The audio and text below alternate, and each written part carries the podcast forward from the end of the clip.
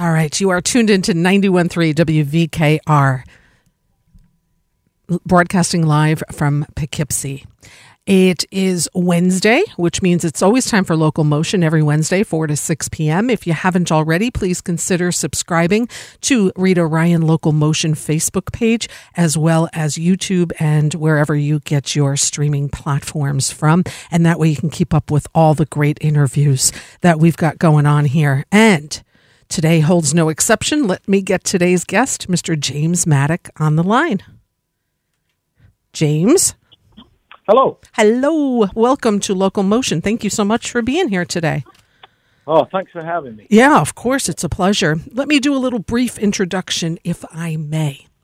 Relics magazine puts it this way.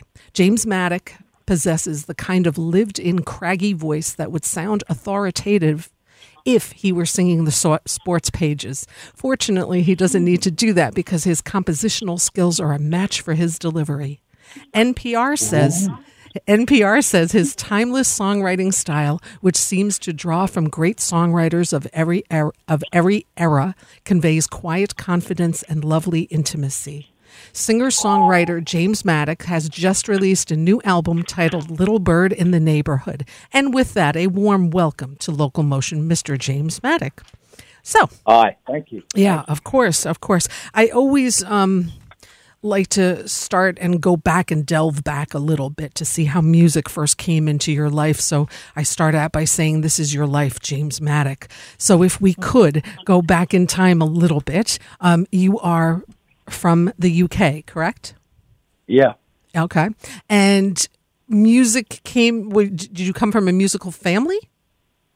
Yes, I do. My granddad was like a ukulele virtuoso, really, in the 40s and 50s, and he used to do it like he had a job being a George Formby impersonator. George Formby was a English kind of folk, funny music hall kind of, super popular in the 40s. And my granddad was like an impersonator of him, and used to go around the working men's clubs in Leicester doing his repertoire. And then my dad was always, there was always guitars and pianos and trombones and trumpets and banjos and things around the house. And my dad played in a trad jazz band, trombone and guitar and piano. So I grew up, mainly my dad, you know, he played all kinds of instruments, and still does in there. So there was always musical instruments lying around. And then I went to a really great school, which encouraged music, and, you know, I just kind of fell into it like that. And what did you pick up? What was your first instrument? Was it guitar? Trumpet. Trumpet was the first thing I played, you know, when I was a kid. And I used to play that, and my dad would make me go out in the streets at Christmas and we'd play carols, me and my brother and my dad. Oh, that sounds like Charles Dickens novels or something. Yeah, totally. It was great. Yeah. Wow, that's wonderful. You know, I think everybody I talk to, as far as on a weekly basis, people that like you get their start with music with progressive schools that are so welcoming music. It makes a huge difference, doesn't it? Oh yeah, I mean, it's, you know, a lot of it's about teachers as well. Yeah, you know, I had teachers that were not necessarily teaching music, but they were teaching other subjects. But they played music as well. They were kind of that generation of teachers that grew up in the '60s. So a lot of my teachers were really into music, and I would go around their house, and they'd play. We'd play in bands together, and you know, it was a whole community thing, really, of just trying to encourage kids to play music. And there was guitars lying around at school, and obviously I kind of was there when I should have been in the classroom, but that was just my, you know, I was just a bit obsessed as a kid playing guitar and singing. When did you start playing guitar? Well, I used to play the ukulele like my granddad in the when I was younger, and then I really started to seriously play the guitar when I was probably about 14 or 15. But I could already play the ukulele, so I was okay with strings and strumming and that. So it wasn't a big jump for me. I realised that I could actually almost play the guitar anyway because I could play the ukulele. So it was just quite natural just to move from the ukulele to the guitar. And I realised, wow, I can actually play this thing already, and even though I've never played it. Mm-hmm. So I reckon I was about 14 or 15 when I really started to practice and play, and it obsessed me. It still does. Did you start on the electric or acoustic guitar? No, always the acoustic. Mm-hmm. But I play electric too, but, you know, when you practice, I practice at home on the acoustic guitar. Mm-hmm, mm-hmm. What were you listening to at that age? Being from the UK, I'm guessing maybe the Beatles and... We grew up listening to the Beatles and the Stones, definitely. Those records were in the house. My dad had a lot of Louis Armstrong and jazz and that kind of music. And he would come home. He was early into music, and he would go into this music shop in Leicester, and he would come home every week with a new record recommended to him by the guy who worked in the shop. And he'd just turn up one night with like a J.J. Cale album or a Kate Nana McGarrigle album or a John Martin album. And so whatever he would bring home, I would listen to. And luckily, the guy that was advising him really knew music. And through that guy, really, my dad brought home some super cool albums. And then I started to play. Then I started to take guitar lessons, and my guitar teacher would hit me to, Neil Young and Ry Cooder and... Bob Dylan and, these kind of artists, kind of American singer-songwriter types. I love the Eagles as well as a kid. I love Desperado, that album, that was a big influence for me. Yeah. Acoustic music. I heard an interview that you did where you admitted, and rightfully so, that you liked Neil Sedaka. I did love Neil Sedaka as a kid. I don't know how that happened. I don't know. I just got mad into him, and I bought all his albums. And actually, that was my first ever concert in Leicester. My mum and dad took me to see Neil Sedaka, and he's one of the great singer-songwriters of all time. Absolutely, 100%. I mean, and being in the UK, Elton John also. Loved Elton John. My first album I ever bought was "Don't Shoot Me, I'm Only the Piano Player." Oh, there you go. There you go. And then I discovered Tumbleweed Connection, which is obviously, I think, his masterpiece. And I completely fell in love with that album. And that's still, to this day, one of my favorite albums of all time. Right. Yeah, no, absolutely, 100%. Now, you are such a gifted songwriter, Mr. Maddock. It seems like it. I don't know how easy it comes to you, but it just seems like one album comes out and it's... better than the next. And how is the songwriting process, and when did that start for you? Well, I started writing really early, when I was like 14 or 15. I had a band, and we would do covers, and we would go and play the clubs and things around Leicester. And what was the name? I want to know the name of that band, please. Well, we had every different weekend it was a different name, because the guy that booked us, this famous Leicester promoter guy everybody called him Bone, and you would call him up on a Friday night, and he would I would say, "Hey Bone, have you got any gigs for us?" And you could see him rifling through his, you could hear him rifling through his Rolodex notes or something, yeah. And he'd go, "Yeah, you're playing at the Braunston Working Men's Club, and you are called Heaven's." You kind of made something up on the spot, Heaven's Gate, or you'd be called the Melodies, or just any old thing. We didn't really have a name, and so we would be whatever name he kind of gave us that night. So that was one of the bands I used to play. Love it! I love it. Very strange. I love. So I used to write for that band, and we used to do some of our own songs. So I just started writing when I was really, probably about 16. Is it something that comes easy to you, or do you like carve out time every day, or how? I always get interested in the process of. Oh well, for me, I wrote a lot when I was, I had a bunch of record deals and things in my 20s, but I honestly don't think I got the hang of the songwriting till I was in my early 30s. Mm-hmm. So everything before then, which. I kind of look back on as like I'm a slow learner, and it took me well into my 30s to my early 30s before I actually think I kind of turned a corner and wrote songs that I could actually stand behind. Previous to that, I look back on the songs that I wrote before then as being kind of amateur and trying out and not very good at all. Mm-hmm. But you know, I had to go through that process. Yeah. I just sit around and I play the guitar and I sing and I try and come up with melodies, you know, subconsciously, and just see if anything sticks. Mm-hmm. And I think the songwriting for me is it's a question of elimination and process. You just keep going until you find something you like, and whatever that might be, you know, that might come in 5 minutes and it might come in 5 hours. And it's a question of self-editing. You have to decide what it is that you're doing that you like versus what you don't like. Mm-hmm. And that's how I do it. You know, I just spend hours just playing the guitar and trying to sing, and hopefully a phrase will come to me, a melodic phrase or even a lyric phrase, or hopefully sometimes at the same time a title, a vibe that I'm going for. Maybe I'm trying to write a reggae song or a breezy pop song, or I'm trying to write some kind of a Creedence type song, or a folky, you know, like Under Milky Wood type song. So I look for a feeling, mm-hmm. and then I try to expand on that, and I try to I plough that furrow until I come up with something that I'm happy with. And sometimes, I'm in the middle of writing right now. I've got like another 5 or 6 songs which I've written over the last week,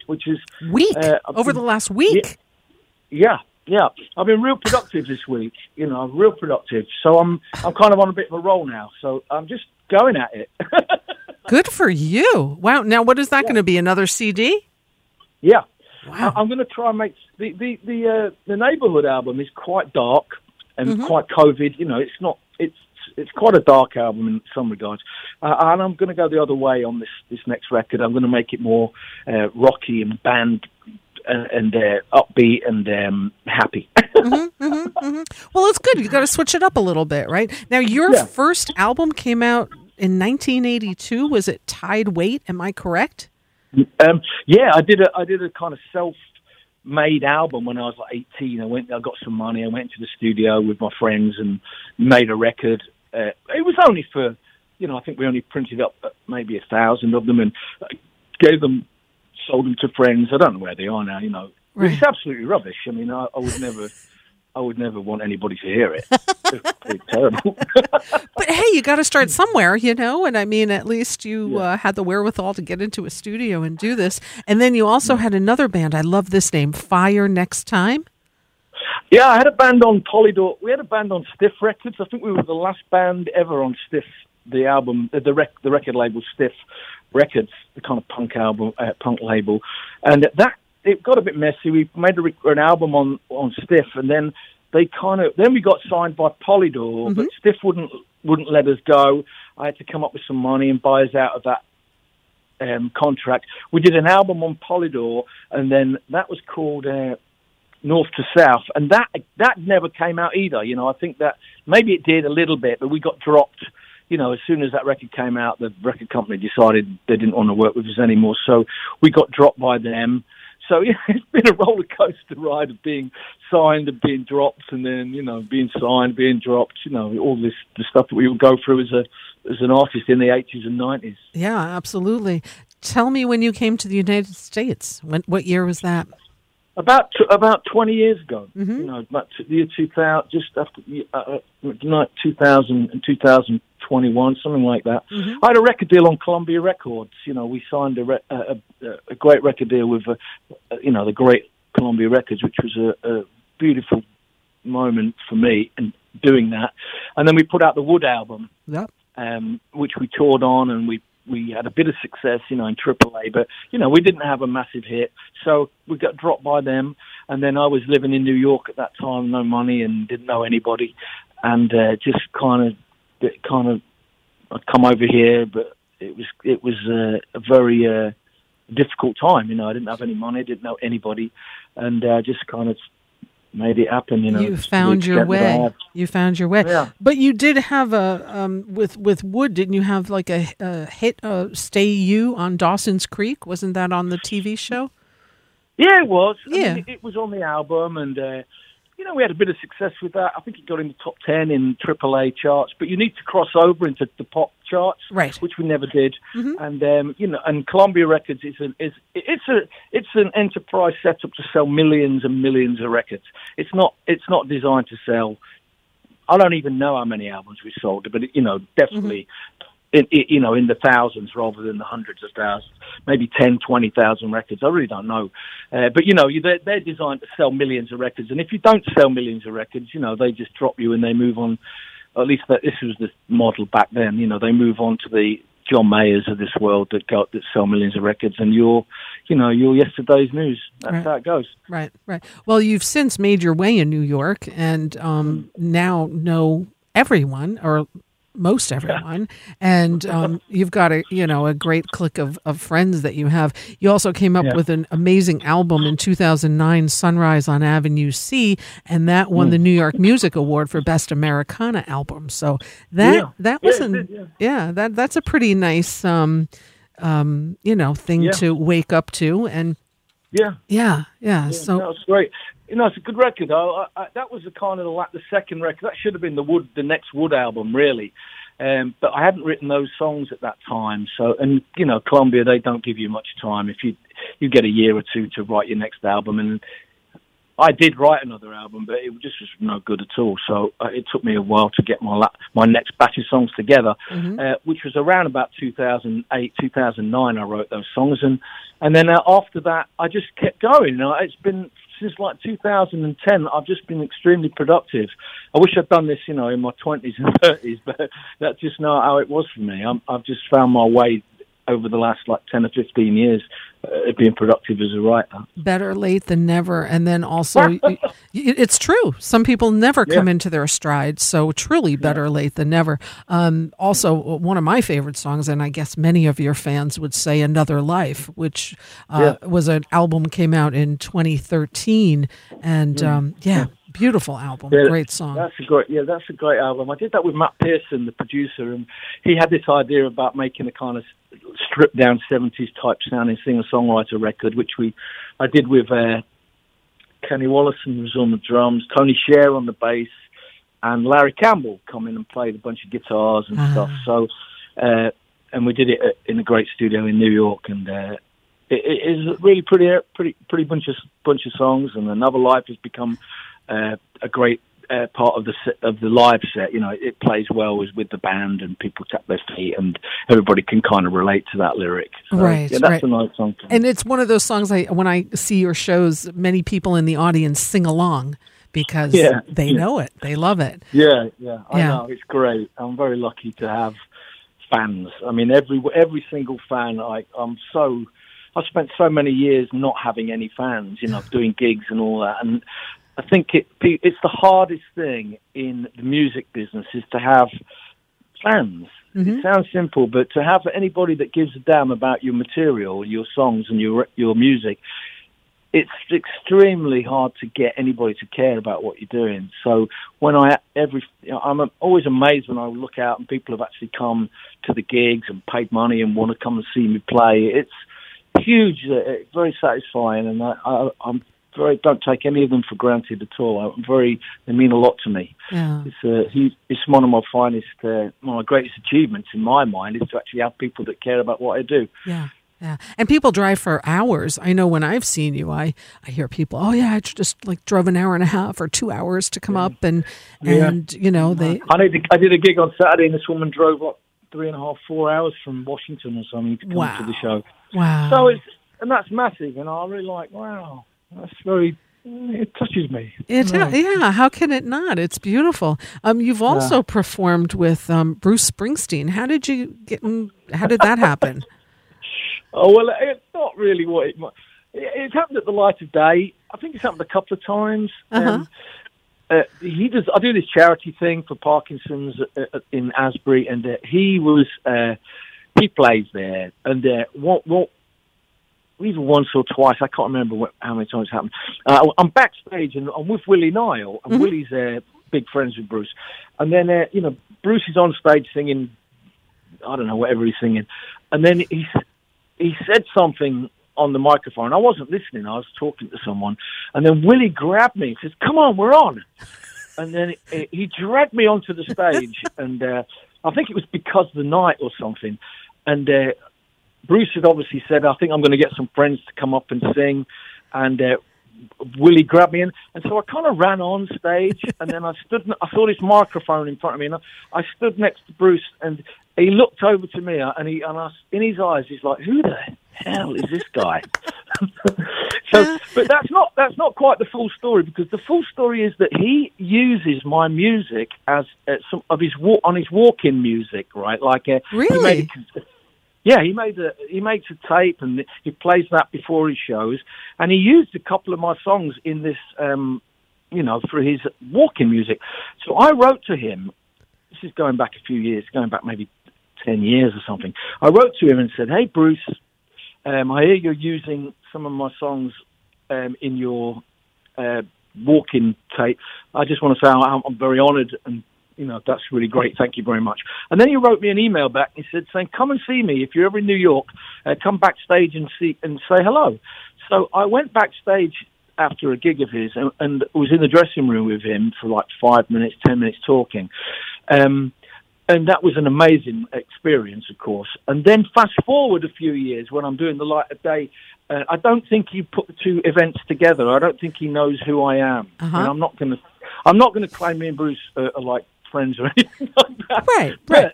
But he definitely knew who I was at one point, and then I reckon that he didn't put those things together. So whenever I've seen him at The Light of Day, and on a few of those events, I don't really talk to him. I just leave him alone. I'm not really going to bother the guy, But right.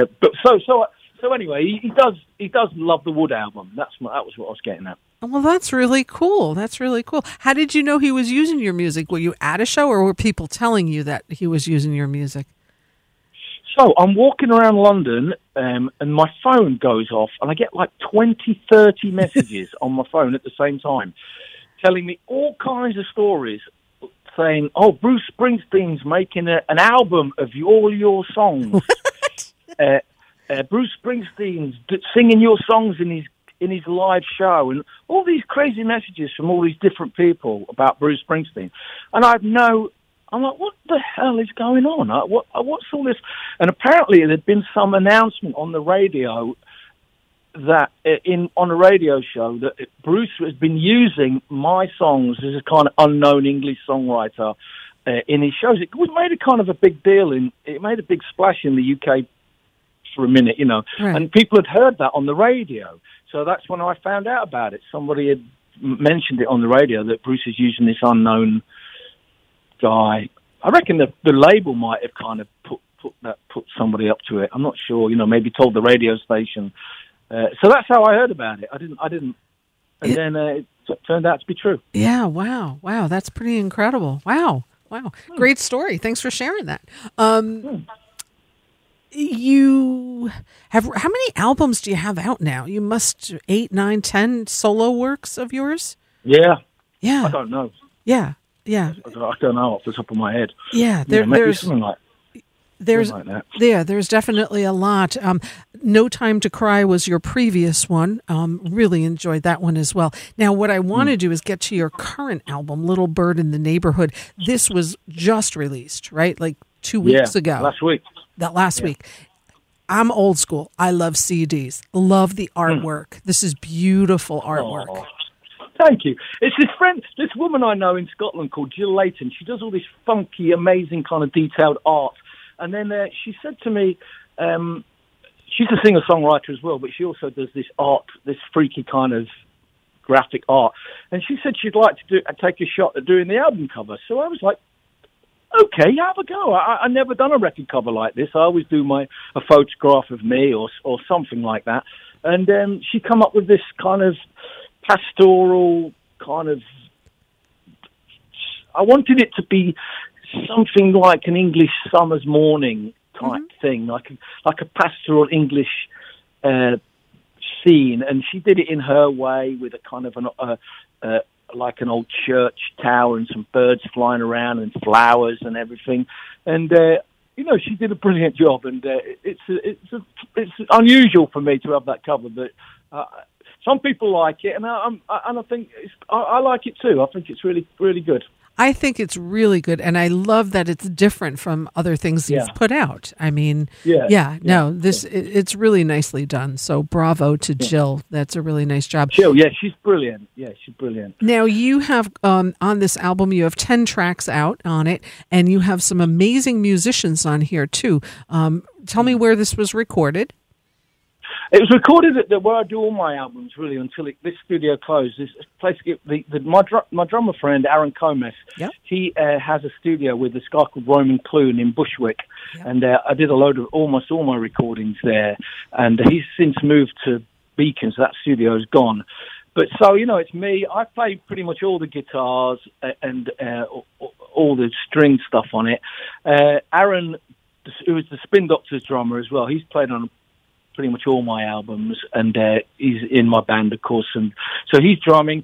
Ben Rubin played the upright bass. I didn't want the electric kind of regular bass on this, and Drew Mortale, my friend who usually plays, he doesn't play the upright bass. Mm-hmm. So Ben Rubin played the bass, and then Brian Mitchell, of course, he plays accordion and piano from the Waite and the Levon Helm band. Ben Stivers, incredible piano player from around here, and then the flute, the amazing flute, was by Craig Dreyer, who is just absolutely—he really knocked it out of the park with that flute playing on Under Milky Wood.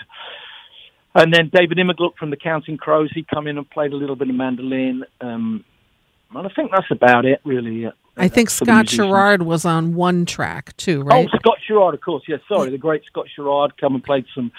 He played some slide guitar on Prairie Grave.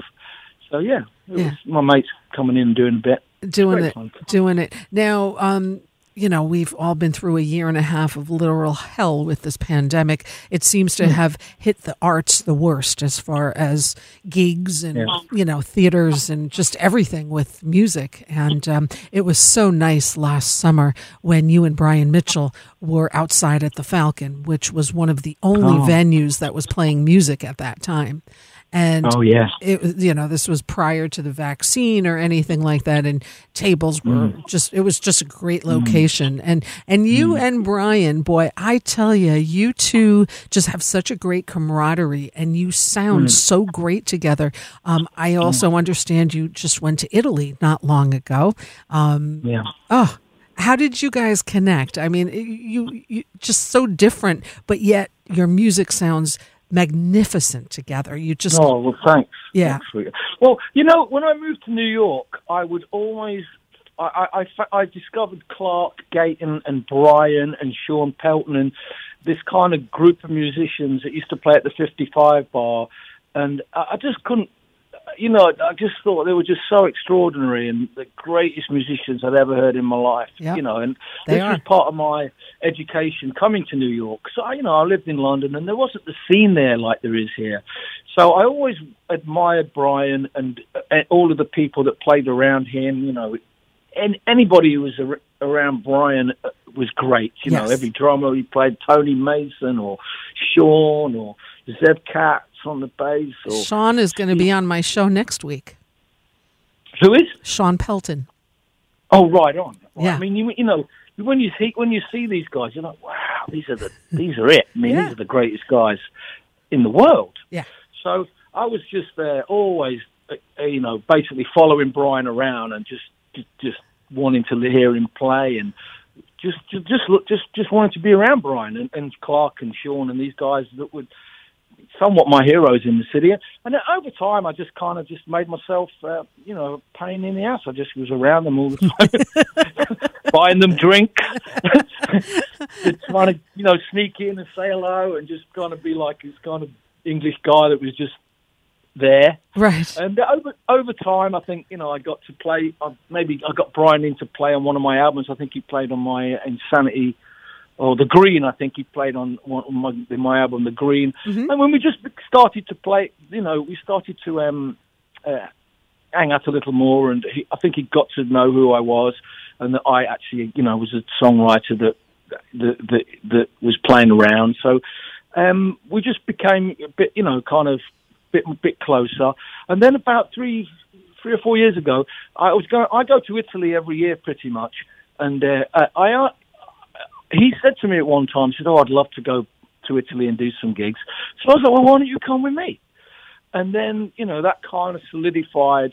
We were playing together a little bit by then, but that kind of solidified a duo thing that I do with him. So, you know, we're very different. You know, my songs are kind of folky country. Right. And his has kind of got that New Orleans American bluesy thing. So they're very different, and I'm aware of that. But it works. It works. I just think music is music, you know, right. It's good or bad. Right. So somebody can dig what I do, they can dig what Brian does, and vice versa. And he plays great on my stuff. I just try and hang on to his stuff and give him some accompaniment and some rhythmic accompaniment, and, you know, just try and... So we just try and make it happen together. I'll play... The great thing about going on tour with Brian, in Italy at least, is that I don't have to do all the singing, you know. I can do two or three songs, and Brian can sing a couple of songs, exactly. And then I can sing a few more. Yeah. So it's not all on me. And yeah. That's like... Oh, yeah. That's good. Yeah, it's great. It's just such a nice camaraderie and such a great partnership between the two of you. Oh. I loved watching, seeing your photos that you both posted while you were away, and just the thanks. Beauty and the fans that you have over there as well. They were just coming out to see you, and it looked, it was really heartwarming to see. Now, this pandemic, some people retreated and were not creative at all. You obviously must have been creative because you just released a new album.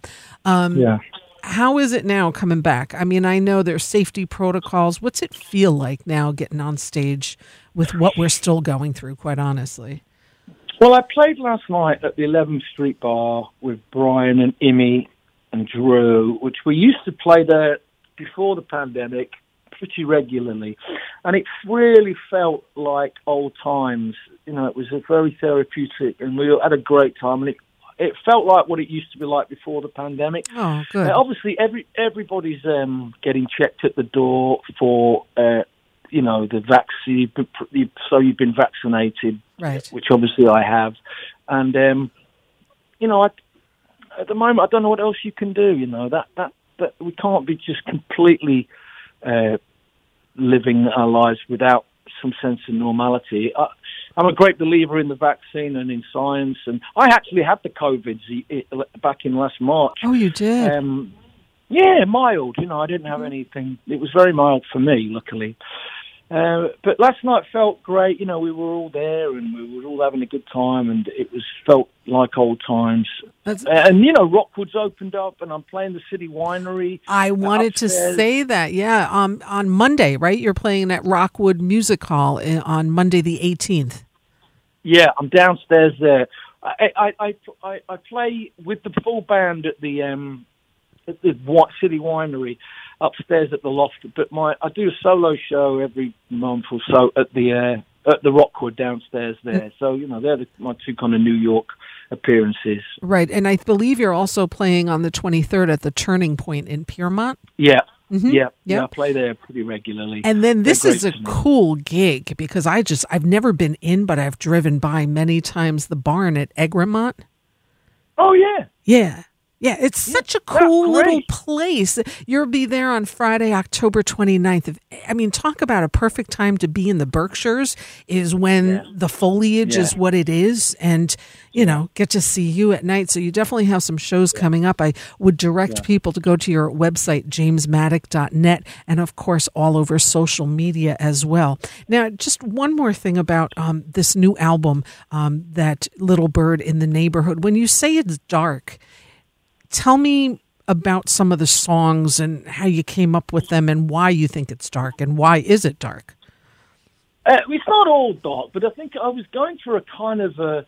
I started off with this kind of Nick Drake idea where I was going to try and make it just kind of acoustic guitar and voice in the center and not much instrumentation, like a real minimalism to it. And I wrote a few songs like that, but then... and there's definitely... You know, there's a song called Coming Sorrow, there's, you know, Under Milky Wood, there's This New Thing's Getting Old, there's No Dancing, there's another song. You know, there's quite a few which are pretty much just me and the guitar. And I wanted to do that. I just wanted to do something that wasn't what I'd done in the past, and see how it came out. Then I wrote the Ashby Delazouche song with the violin, and I got Steve Wickham from the Waterboys to play the violin. And I mean, whatever you try to do when you make music, it often takes on its own life of its own. Mm-hmm. So I did that. Then the Little Bird in the Neighborhood song, that's kind of a pop song. Well, that's the one I'm going to play next, and that's the title track. And I was going to ask you about that, the name. I mean, yeah. I don't know. I just thought it was a good title for a song. I thought it was... Sometimes, if you have as a songwriter, if you can start off with a title, you've got the song kind of already written. Like I think of songs that I've written, like If I Had a Son, you know, people love that song, and it's the song's all in the title. If I Had a Son, you know, that tells you the whole story. Yeah. And Little Bird in the Neighborhood was just like, oh, that's actually a really good phrase. And I thought I'd just write a song around that idea that you're in a coffee booth, or you're somewhere and you hear somebody talking about you, and they don't know that you're there, and you hear them mentioning something about your girlfriend or something that you didn't know was happening. And I just thought that was pretty cool. And they say, "Oh, where did you hear that?" And you just say, "Oh, Little Bird in the Neighborhood." I don't know. Do you know that expression? I mean, that's right. I assume. Right. It's right. Just like hearing a rumor. You know, oh yeah, where did you hear that? Well, Little Bird in the Neighborhood told me, and I thought, oh, that. And I just thought it's a good title for a song. It is a good title for a song. Tell me about "Cry Jesus." So I watch a bunch of those stupid ghost shows on the television, you know, like Ghost Adventures, which I don't believe in any of that, but I find them really comedic, and they're very they make me laugh, and to watch people terrified in these situations is some kind of voyeuristic fun thing I like. So it's not to be taken too, and it's like this idea that if you see something and you're scared, you go, Jesus Christ. Yeah. And you say those words, Jesus. Oh no, you know, we use that word as a kind of exclamation. Mm-hmm. So it's just it's really, although it might not sound like a fun song, it's just really a fun poke at those stupid TV shows. Right, yeah. You need comedy every once in a while, you know, and that will do it to you. I really think that is that come out great, that song on the record. I love the way that really works as a song. And the other song I really like on the album is the last song, which is called Kristallnacht. Tell me about it. That's a political song I wrote about the... Not you. A political song. Not about me, no. It's about the the January the 6th storming of the White House by all the crazy Trump fanatics. Yeah. And how I was trying to equate that with Kristallnacht from the Nazis from 1938, when they burned all the synagogues and things like that. And that was cool. That's called Kristallnacht, which is the German for Crystal Night. And I just thought that could work, and that's what that song's about. In the right. You know, the storming of the White House, really, obviously. Yeah, the insurrection. And that came out good. Yeah, I was really happy the way that came out. I wasn't going to put that on the album because it's very different sonically to the rest. But then I just thought, well, so what? Who cares? Well, hey, listen, if the cover's different and a lot of this is just solo work anyway, why not? You know, it's nice to have something different. Are you already working on the next album? But you just said you had, wow. Yeah. I'm well on the way. I mean, I'm well over halfway. Although what I'm doing before you called, I wrote this song called Dollar Pizza or something like that. Mm-hmm. Dollar pizza, something about pizzas. It's a stupid song, and I can't find the words anywhere. And I'm ripping apart the apartment looking for my books. I've got loads of books with lyrics in, and I cannot find the lyrics. It's driving me nuts. You will. It'll show up. That's so. You're old school. You don't put stuff on your phone, or you don't voice it into your phone. You actually write it down on a piece of paper. No, I definitely sing the melodies into the phone just to remind myself of them, but the words I write down on paper, and it's that piece of paper which I've lost. I'm looking everywhere for it with the lyrics, and I remember the lyrics were it's a fun song, you know. I'm a little bit in a quandary about this song because the melody is very, it's a great little pop melody. But the lyrics are very trite and silly and fun, and I'm toying with rewriting the lyrics to make them a little bit more serious. But the way it's working out in my mind now, I think it could be a really great, fun, stupid song, you know, like Oobla Dee Oobla Da. You know, the Beatles had this. They had this thing. They could write. You know, Paul McCartney could write The Long and Winding Road. Then he could write Oobla Dee Oobla Da. Right. So it's a bit like that. Yeah. Well, I think Beatles in there, you know. I think that you got to diverse, you know, and not everything can be the same style. And good for you for having such. I mean, you are really one of the best songwriters I've seen. Really, you are. Oh, and you just have such a craft. You are amazing as a singer-songwriter, and your voice, of course, has its own thing too. So James Maddock, it's been a pleasure. I hope you come back to the here in the Hudson Valley and play. I know you're up here visiting a lot, but maybe the Falcon or Colony or wherever. But I do hope you get a couple of shows back up here as well. Thank you so much, Rita. Thanks for having me on your show. Yeah, always. And thank you. And we're going to play some more of your music. Thank you for your time, James. And good luck with everything and stay safe. Thank you. Bye. Bye.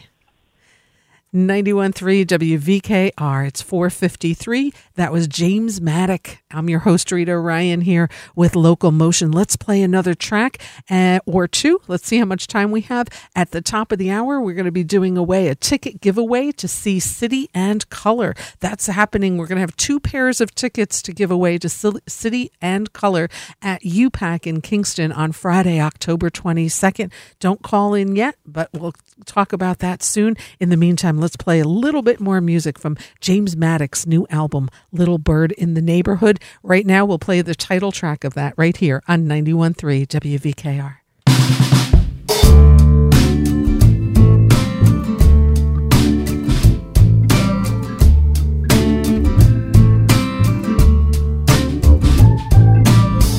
I was sitting in the cafe called the Village Groove.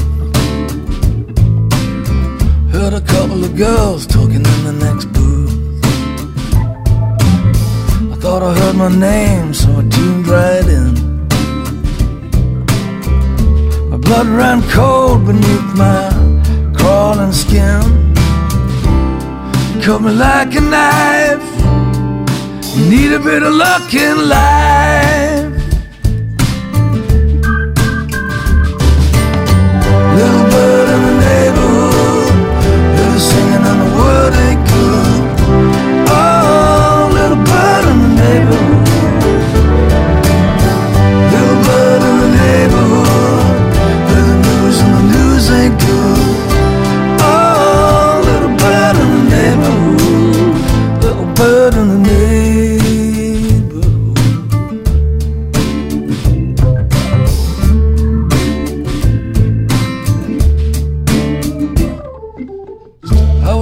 the street in the afternoon, day drinking, planning my next move. My heart's so heavy and my head's full of doubt. It's easy getting into things, but ain't it hard getting out? Like a roll of the dice, you need a bit of luck in life.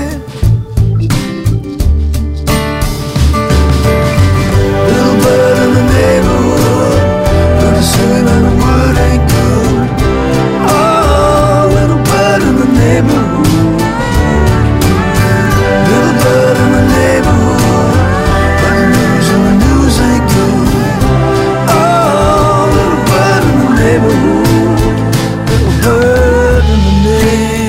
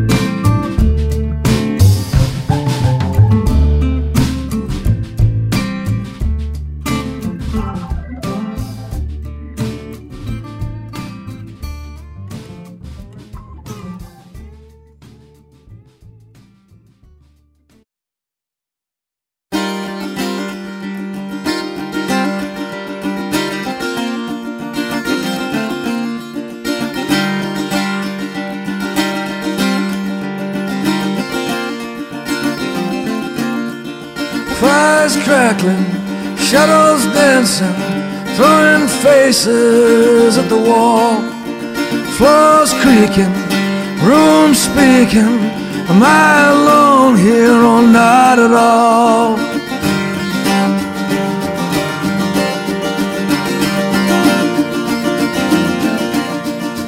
Doors slamming, doors jamming, then the room turns cold as ice.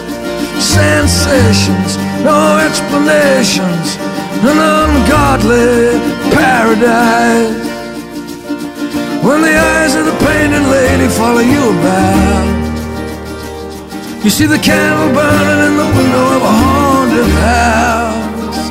What do you cry? You cry, Jesus.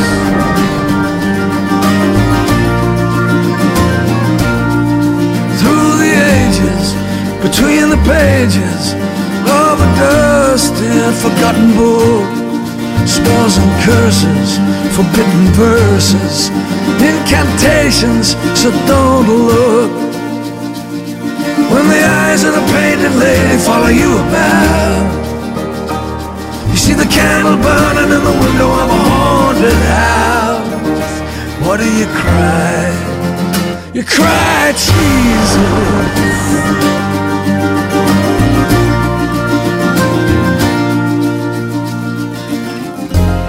So you've always got a friend in Jesus. I want a friend in Mohammed too. I want a friend in Marcus Garvey, John Wesley, Pope Francis, Martin Luther King, Hare Krishna, Bob Dylan. I'll take anyone and anything, but I cry, Jesus.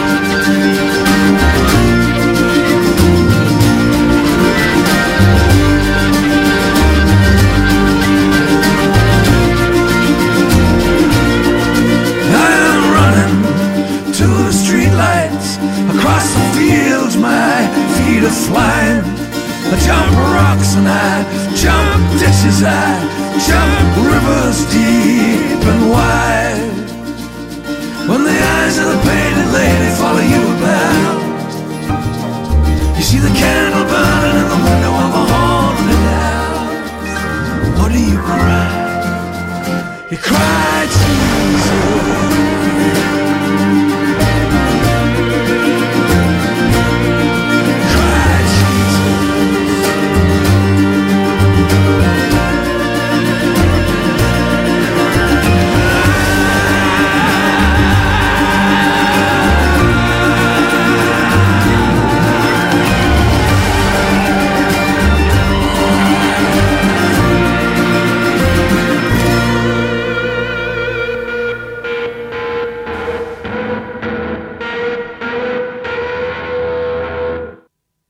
Ninety-one-three WVKR, Independent Radio, Poughkeepsie, New York. Brand new music, James Maddock, Little Bird in the Neighborhood is the title of the release. We heard two tracks just now. Last one was Cry Jesus, and then we heard the title track, Little Bird in the Neighborhood. You can purchase this music from James Maddock on any streaming platform, or you can even go to his website, jamesmaddock.net. James will be playing in the area, New York City. He'll be playing at Rockwood Music Hall on Monday, the 18th of October.